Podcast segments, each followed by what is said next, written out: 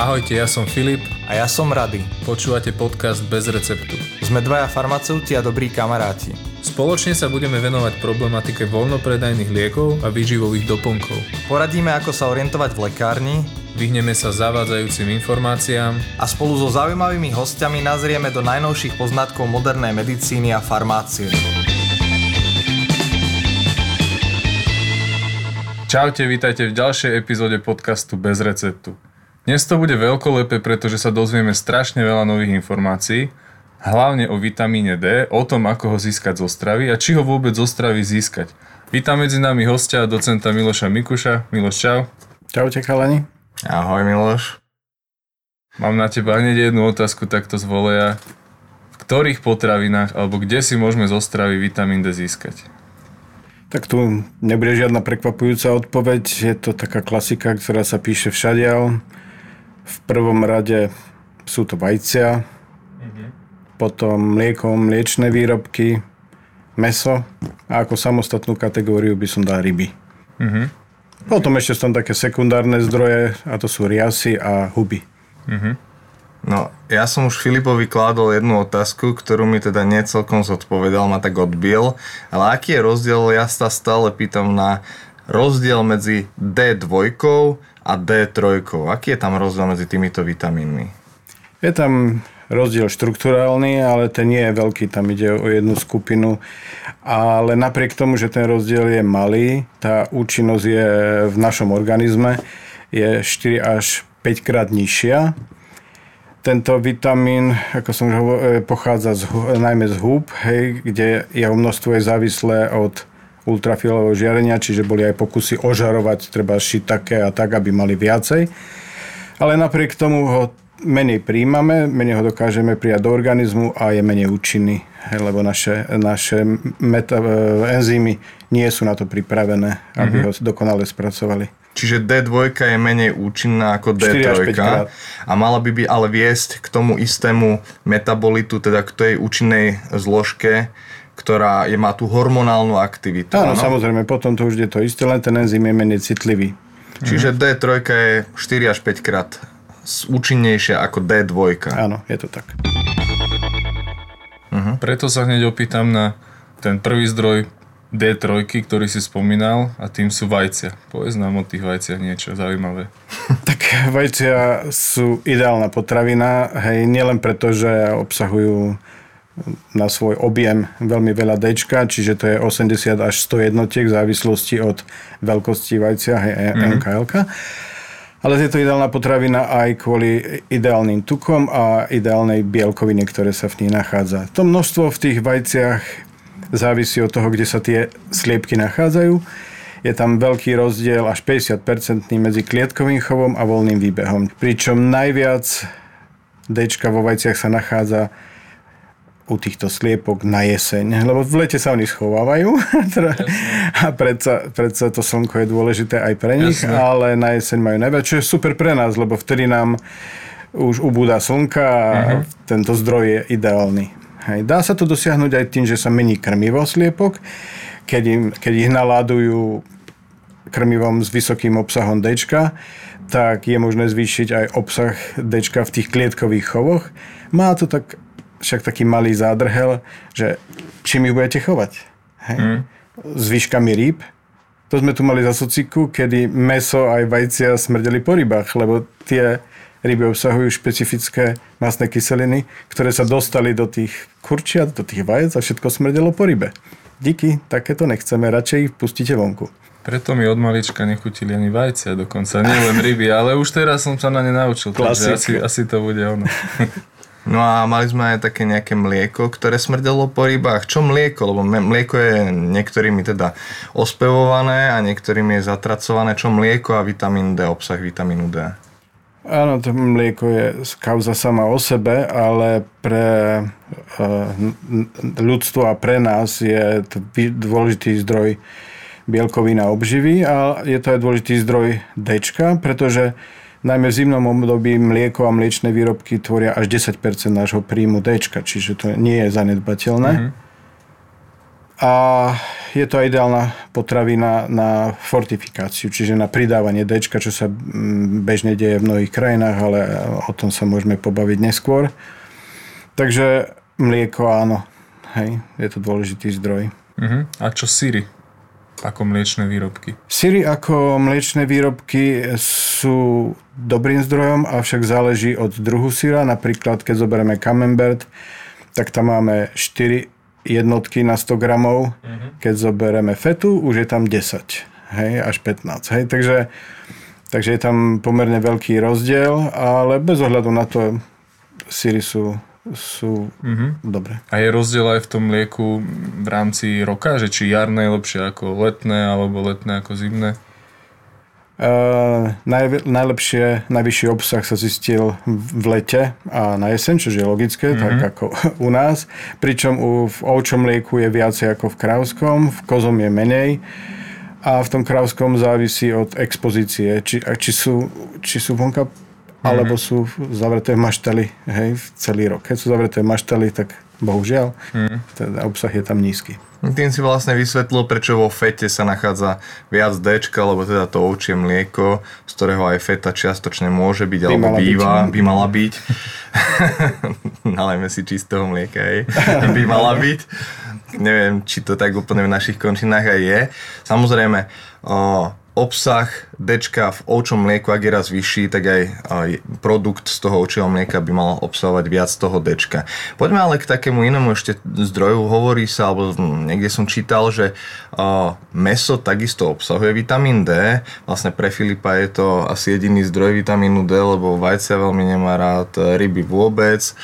A keď sa pozrieme bližšie na to meso, je pravda, že tmavé meso, alebo to červené tmavé meso, že obsahuje viac D-čka ako to také chudé biele meso?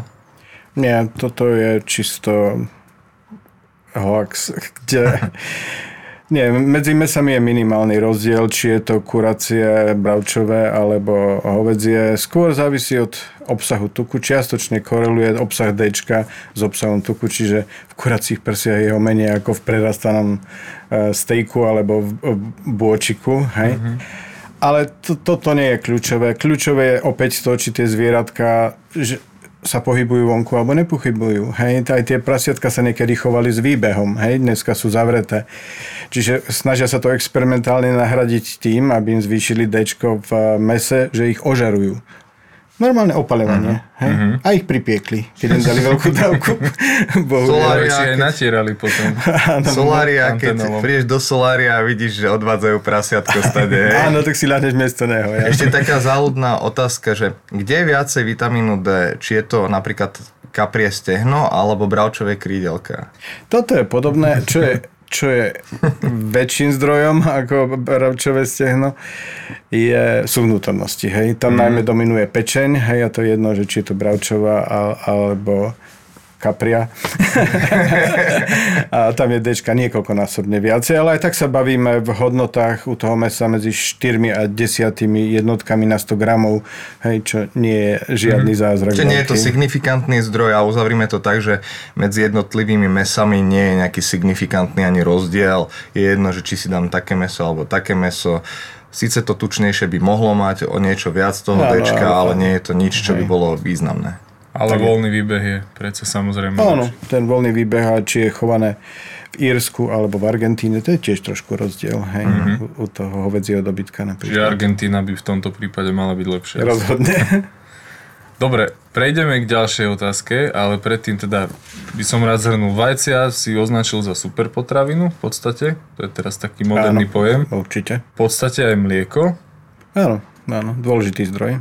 Mäso. Doplnkový zdroj. Doplnkový zdroj, čiže vegetariáni sú úplne v pohode, vegáni to majú horšie. Áno. No a teraz prejdeme k môjim obľúbeným rybám. To bude asi silný, silný zdroj vitamínu D, no ale skús nám povedať trošku viac o nich.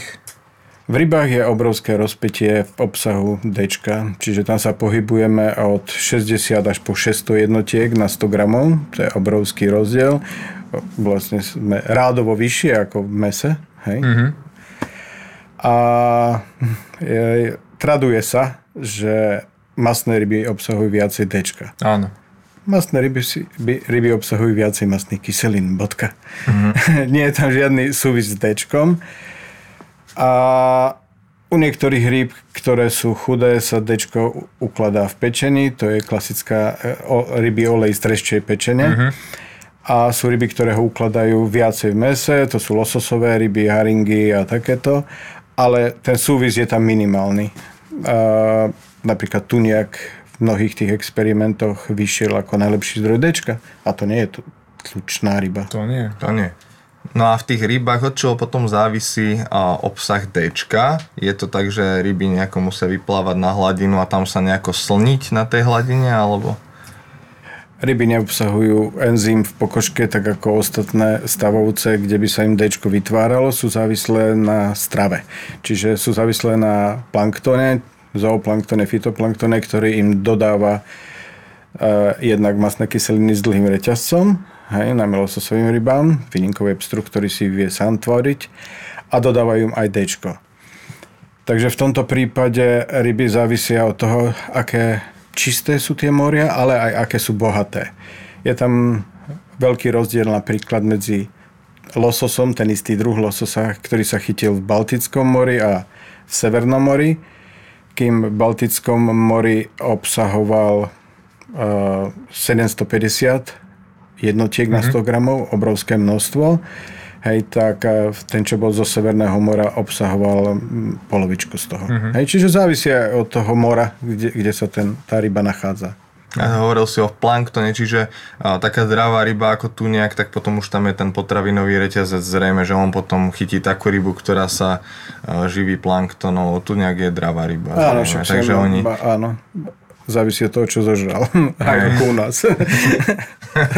No dobre, a poďme k tým slovenským rybám. Spomínal si pstruha. To je asi to, čo reálne zaujíma aj našich posluchačov, keďže radi by, alebo každý by rád jedol to, to domáce, to lokálne. Ako je na tom náš slovenský pstruh?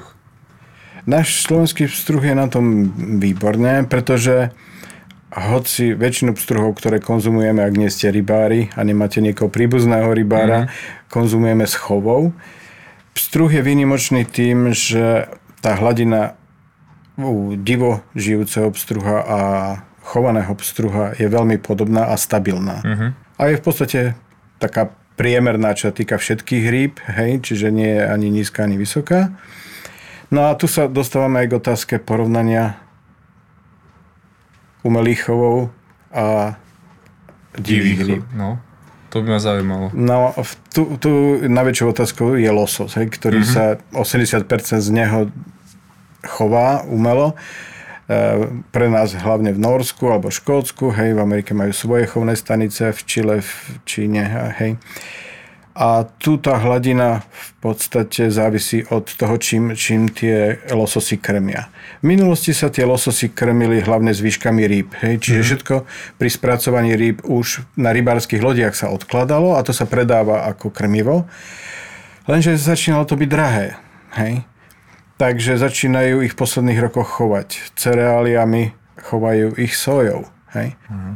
Keďže sa zistilo, že potom tie ryby nemajú dostatok D-čka, hej, tak začali im D-čko pridávať. Ale nie kvôli zákazníkovi, mm-hmm. ale kvôli imunitnému systému tých rýb. Lebo tie ryby, keď mali málo D-čka, boli viacej náchylné na choroby. Mm-hmm. Infekčné choroby. Čiže to D-čko u nich dokázateľne podporovalo nešpecifický imunitný systém a obranu proti patogénom. Takže oni začali D-čko pridávať kvôli tomu, aby tie ryby prežili a boli zdravé. Mm-hmm. Nie kvôli zákazníkovi. Dneska je to už otázka aj zákazníka. Dobre, čiže keď sme si toto všetko povedali, čo odporúčaš? Jesť ryby divé, alebo ryby chované, alebo radšej teda nejesť žiadne ryby? Určite je lepšie trikrát do týždňa chovanú rybu, hej, ako žiadnu. Teba sa to netýka. Dúfal som, že to povieš, že nie, ale dobre. Keď máme možnosť mať aj divú rybu, tak určite je to lepšie kvôli celkovému zloženiu aj bielkovín, aj mesa a všetkého. A v tomto ohľade sa javí ako voľba, najmä pre nás pstruh, hej, kde tie, ako sme hovorili, tie hladiny D-čka sú stabilné, garantované a radšej chovnú rybu ako žiadnu. Miloš, ja na teba mám ešte jednu takú podpasovku. Ty si autorom viacerých takých veľmi významných podľa mňa kuchárok. Ja ich tu aj niekde mám a ich používam ináč, to ti dokážem. No, takže tuto ich ja mám. Pozrite, aké sú opotrebované, priatelia, pretože ich používam. Mám tam dokonca aj nejaké poznámky. Je, minenky, to má si moja žena recepty na torty a kadejaké dobroty v tom. A poďme trošku zaexperimentovať a my sme si na teba prichystali s Filipom takú vec, že uh, poď nám zostrojiť taký pomyselný dečkový jedálniček, takto narýchlo. Tak môžeme si urobiť také experimentálne denné menučko, že koľko dečka spotrebujeme. Hej? Mm-hmm. Tak, napríklad na raňajky si dáme dve vajcia, dáme tie, ktoré sú z voľného výbehu, mm-hmm. nejaký sír k tomu, to máme dvestošesťdesiat jednotiek medzinárodných. Na obed dvesto gramov mesa, jednoakého na hubách, uh-huh. šesťdesiat jednotiek. Na večeru chleba s pečeňovým syrom, dvanásť jednotiek. Dokopy tristotridsaťdva jednotiek sme prijali. Uh-huh. To skúsim ešte také druhé menučko, že na raňajky si dáme sto gramov fortifikovaných cereálií, nejaké cornflakesy v mlieku a to máme dvesto jednotiek. Dáme dvesto gramov filetu lososa, to máme v priemere sedemsto jednotiek a, a na večeru šalát s fetasírom, keď dáme päťdesiat gramov fetasíru, tak to je desať jednotiek, dokopy deväťstodesať. No tak akože to sú nie je až také úplne úžasné čísla. Není to zlé, lenže máme tam taký malý drobný zádrhel, uh-huh. pretože mnohé z tých surovín sú teplne upravené. Čiže uh-huh. dojde k redukcii dečka. Čiže samotné varenie vajec je minus desať percent na tvrdo. Ak urobíme praženicu, už je to minus dvadsať percent. Ak tie vajcia zapekáme v torte alebo vo francúzákoch, už je to minus päťdesiat percent. Keď použijeme mäso, dusíme ho, huby, ak sú sušené, to je ďalší minus tridsať percent. Uh-huh. A napríklad grillovaný losos minus štyridsaťpäť percent. Takže keď v obidvoch menučkách sme sa dostali na dvestodeväťdesiat alebo na šesťsto jednotiek. Hej? Čiže sa nám to stvrklo až o, o tretinu. Uh-huh. Takže aj toto treba brať do úvahy, čo nie často, často sa pri tých kalkuláciách dá, aj pri tých tabulkách medzinárodných sa to častokrát nezohľadňuje. Mm-hmm. Ty si odkiaľ čerpal tieto, tieto hodnoty? Sú medzinárodné tabulky, ktoré udávajú tieto údaje a plus sú experimentálne štúdie, to varenie, pečenie a tak, ktoré tieto hodnoty udávajú v reálnych číslach. Mm-hmm. Avšak častokrát sa to nezohľadňuje, čiže tie hodnoty, ktoré nám udávajú, sú skreslené. Tak to sme obrazne povedané do skely asi však, pretože už ten malý obsah, ktorý sme teda narátali, napočítali v tom pomyselnom jedálničku, ešte tou tepelnou úpravou de facto znížime na ešte menší obsah Dčka. Existuje nejaká ešte stratégia, ktorú by si videla, alebo ktorá, ktorá sa používa vo svete, aby sme ten deficit Dčka nejakým spôsobom kompenzovali? Možnosťou je fortifikácia potravín, to ste už aj v jednej epizóde spomínali, čiže do potravín sa pridáva Dčko. Toto začalo už v tridsiatych štyridsiatych rokoch minulého storočia, keď sa zistili veľké problémy s nedostatkom Dčka, najmä u detí a rozšírená krivica. Takže v Amerike aj v Európe, najmä v západnej, teda sa pridávalo Dčko hlavne do mlieka a do cereálií. A tento problém sa čiastočne vyriešil. Uh-huh. A je toto obohacovanie potravín vlastne teda cesta? Cesta by to bola, keby každý človek prijímal rovnaké množstvo mlieka, časť ľudí mlieko vôbec nepije, keby každý jedol cornflakesy, keby každý používal nejaké nátierkové maslá, ja si dám radšej obyčajné maslo. Tým pádom vypočítali, že samotná fortifikácia, keď sa obohacuje iba mlieko, zasiahne dvadsaťpäť percent ľudí, keď sa používajú aj stúžené tuky, už tridsaťtri percent. Keby sa fortifikoval chlieb, tak údajne by to zasiahlo až sedemdesiat percent. Mm-hmm. Takže tu by som sa pozrel na výsledky Fínska, ktoré sa vrátilo k fortifikácii znova v roku dvetisíctri a začalo obohacovať mlieko, tuky a mliečne výrobky. A po desiatich rokoch urobili vyhodnotenie. A boli nadšení, pretože Zo štyridsaťsedem nanomolov sa v priemere zvýšila hodnota v populácii na šesťdesiatpäť a klesli aj percenta ľudí, ktorí boli vysokodeficientné. Mm-hmm. Ale má to taký malý zádrhel. Zase? Ako vždycky, že za tých desať rokov, kým v roku dvetisíctri len jedenásť percent ľudí užívalo výživové doplnky s D-čkom, o desať rokov neskôr to už bolo štyridsaťjeden percent. Uh-huh. Takže odkiaľ to dečko v tej populácii? Odkiaľ vítr fúka. Z lekárne. Z lekárne. Čiže vlastne tá fortifikácia, to obohacovanie potravín, to je iba taká ako keby teoretická pomoc. Je to teoretická, ale nedá sa to rozšíriť na celú populáciu a tým pádom nie je to celoplošná pomoc. Hej, pre všetkých, najmä pre starších ľudí. Dobre, my sme spomínali teda ten jedálniček náš, povedzme slovenský jedálniček, z ktorého by sme nedostali príliš, príliš mnoho D-čka, teda by to bolo nedostatočné. Ale ja sa zamýšľam, aký by musel byť náš jedálniček v zime, kedy tam je naozaj potreba to, tej suplementácie vitamínom D niekoľkonásobne vyššia. Nebodaj, aký by musel byť jedálniček, alebo ako teda, teda získavajú vitamín D, ja neviem, Laponci alebo Eskimáci, ktorí slnka nemajú vôbec.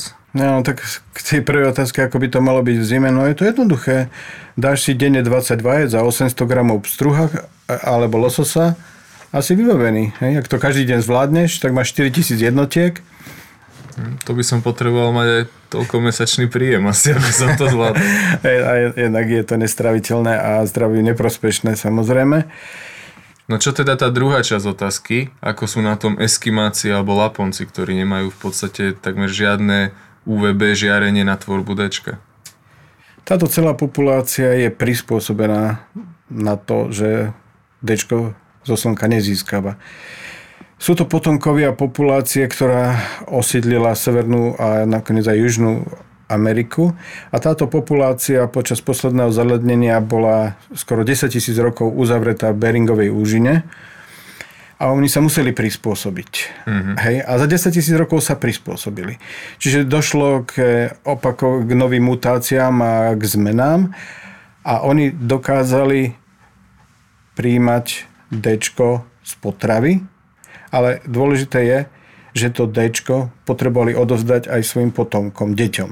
A aby k tomuto došlo, tak jedna z tých mutácií spôsobila, že tieto ženy v prsníkoch majú oveľa viacej mliečných žliaz, sú rozkonárenejšie, to mlieko je výživnejšie a obsahuje viacej D-čka. Čiže táto mutácia, ktorá dodnes existuje u nich, spôsobila, alebo vďaka nej tie deti mali dostatok D-čka. Mm.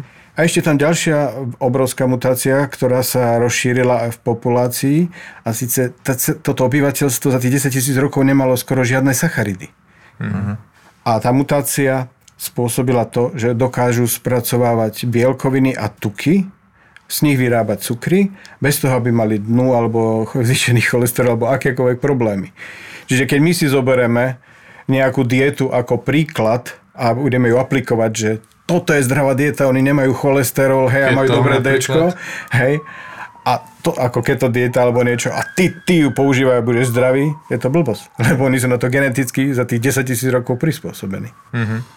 Čiže niečo podobné ako, ja neviem, v Mongolsku napríklad na tých stepiach, kde tie rodiny kočujú, tak oni majú jediný zdroj tekutín mlieko a jediný zdroj vlastne tej pevnej stravy je mäso.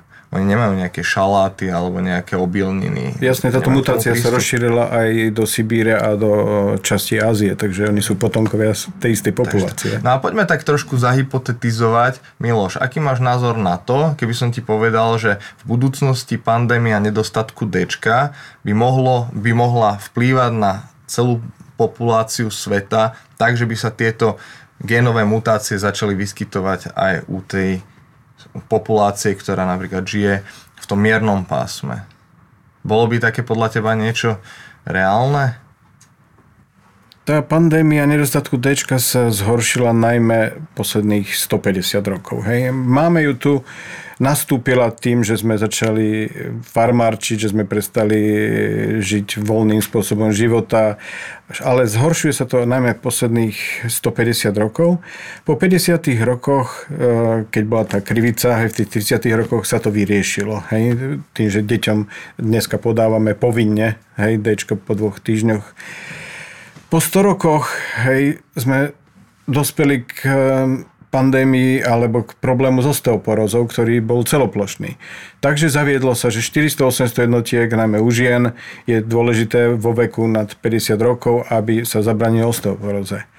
Ale až dneska sme zistili, že Dčko má parakrinné funkcie, najmä posilňovanie imunitného systému napríklad, ovplyvňuje mnohé choroby, ktoré dneska označujeme choroby z civilizácie.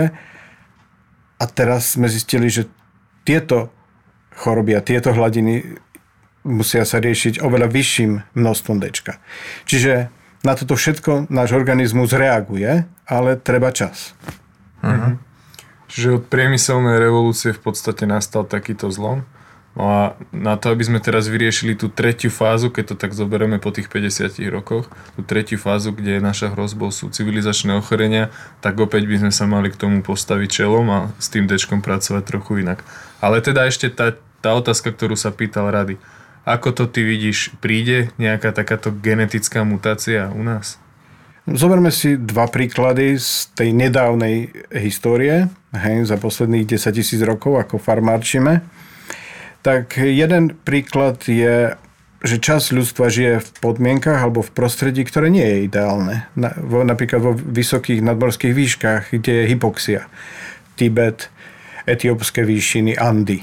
Hej? Mm-hmm. A tí ľudia sú v pohode, lebo došlo k ním, u nich mutáciám, ich erytrocity sú na to prispôsobené. A čo týka toho farmárčenia, v našich zemepisných šírkach je bežné, že tolerujeme mlieko.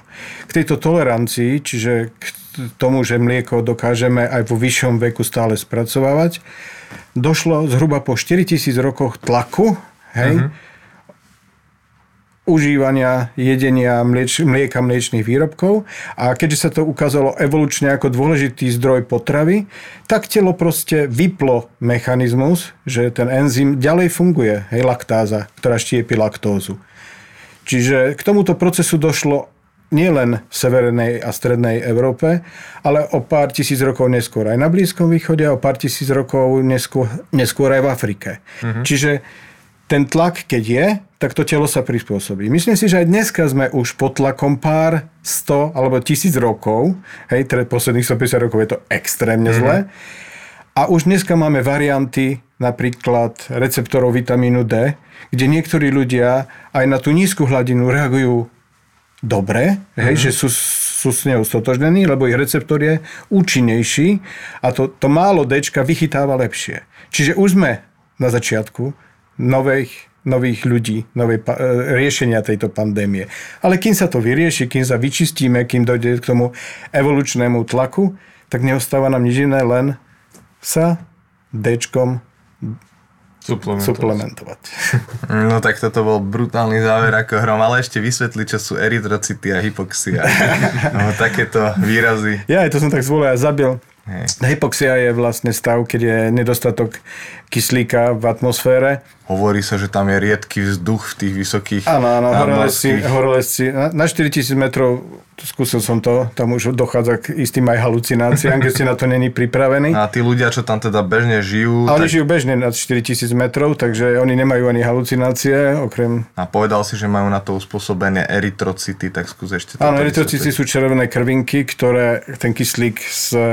rozvádzajú po tele, čiže v pľúcach ho prijímajú do hemoglobínu a rozvádzajú po tele a ich erytrocity sú oveľa efektívnejšie v tomto prijímaní kyslíka a rozvádzaní po tele, čiže oni nemajú žiadny problém z toho nedostatku kyslíka. Čiže preto to sa chodí aj trénovať do vysokých nadmorských výšok v podstate. Áno, aby si ten organizmus vytvoril viacej červených krviniek a aby boli efektívnejšie, ale nemá tu, tí športovci nemajú tú mutáciu, na rozdiel Etiópčanov. Mm, sme doma. sme doma, ktorí sú dobrí bežci, u nich nedochádza k hypoxii, pretože ich erytrocity sú veľmi schopné roznášať kyslík mm-hmm. a preto ich nedobehneme, ani keby sme išli oproti. Mm. Miloš, ty si potom spomínal to mlieko, ten enzym laktáza, hej, ktorý vlastne štiepi mliečny cukor. Ano. A mne pritom napadlo pri tom mlieku, že my sme si vlastne nerozobrali rozdiel medzi nízkotučným mliekom a plnotučným mliekom. Je tam nejaký rozdiel v obsahu D-čka? Áno, niektorí ľudia na základe nutričných poradcov a, a snahe schudnúť omylom a mylne konzumujú nízkotučné výrobky vrátane nízkotučných mliečných výrobkov. A tým pádom sa aj ochudobňujú o D-čko, pretože k tým, že on je v tuku rozpustný, tak keď ošľaháte odtiaľ všetok tuk, tak odstraníte aj všetko D-čko. Uh-huh. Takže je to prázdne. No, tak o, to je taká praktická možno bodka. Pripomienka a bodka. Filip, dokážeš toto nejako zhrnúť do takej jednej, dvoch, troch, štyroch, desiatich vied? Ideálne do jednej, lebo toto bude veľmi náročné. V prvom rade teda ďakujem Milošovi, bolo to naozaj výživné. No a čo sme sa dozvedeli, že nejako, nejaké to D-čko v strave nájdeme, ale naozaj by sme museli konzumovať výhradne určité typy potravín ako vajcia, mlieko, veľa rýb, červené mäso. Sme zistili, že nie je takým zdrojom D-čka, akým sa hovorí, čiže tam ten rozdiel nie je. A naozaj radšej ryby jesť, ako ich nejesť. A ideálne z týchto potravín sú tie, ktoré sú vo voľnom chove. Takže asi toľko a ostatné pikošky si pozriete potom v našom podcaste. Ďakujeme. Ďakujem, chalani. Ďakujem, že ste to s nami vydržali. Čaute. Čaute. Veríme, že sa vám tento diel páčil a vypočujete si nás aj na budúce. Nájdete nás na stránke w w w bodka bez receptu podcast bodka es ka, tiež na našom Facebooku, Instagrame a YouTubeovom kanáli. Odkazy na ne nájdete v popise podcastu.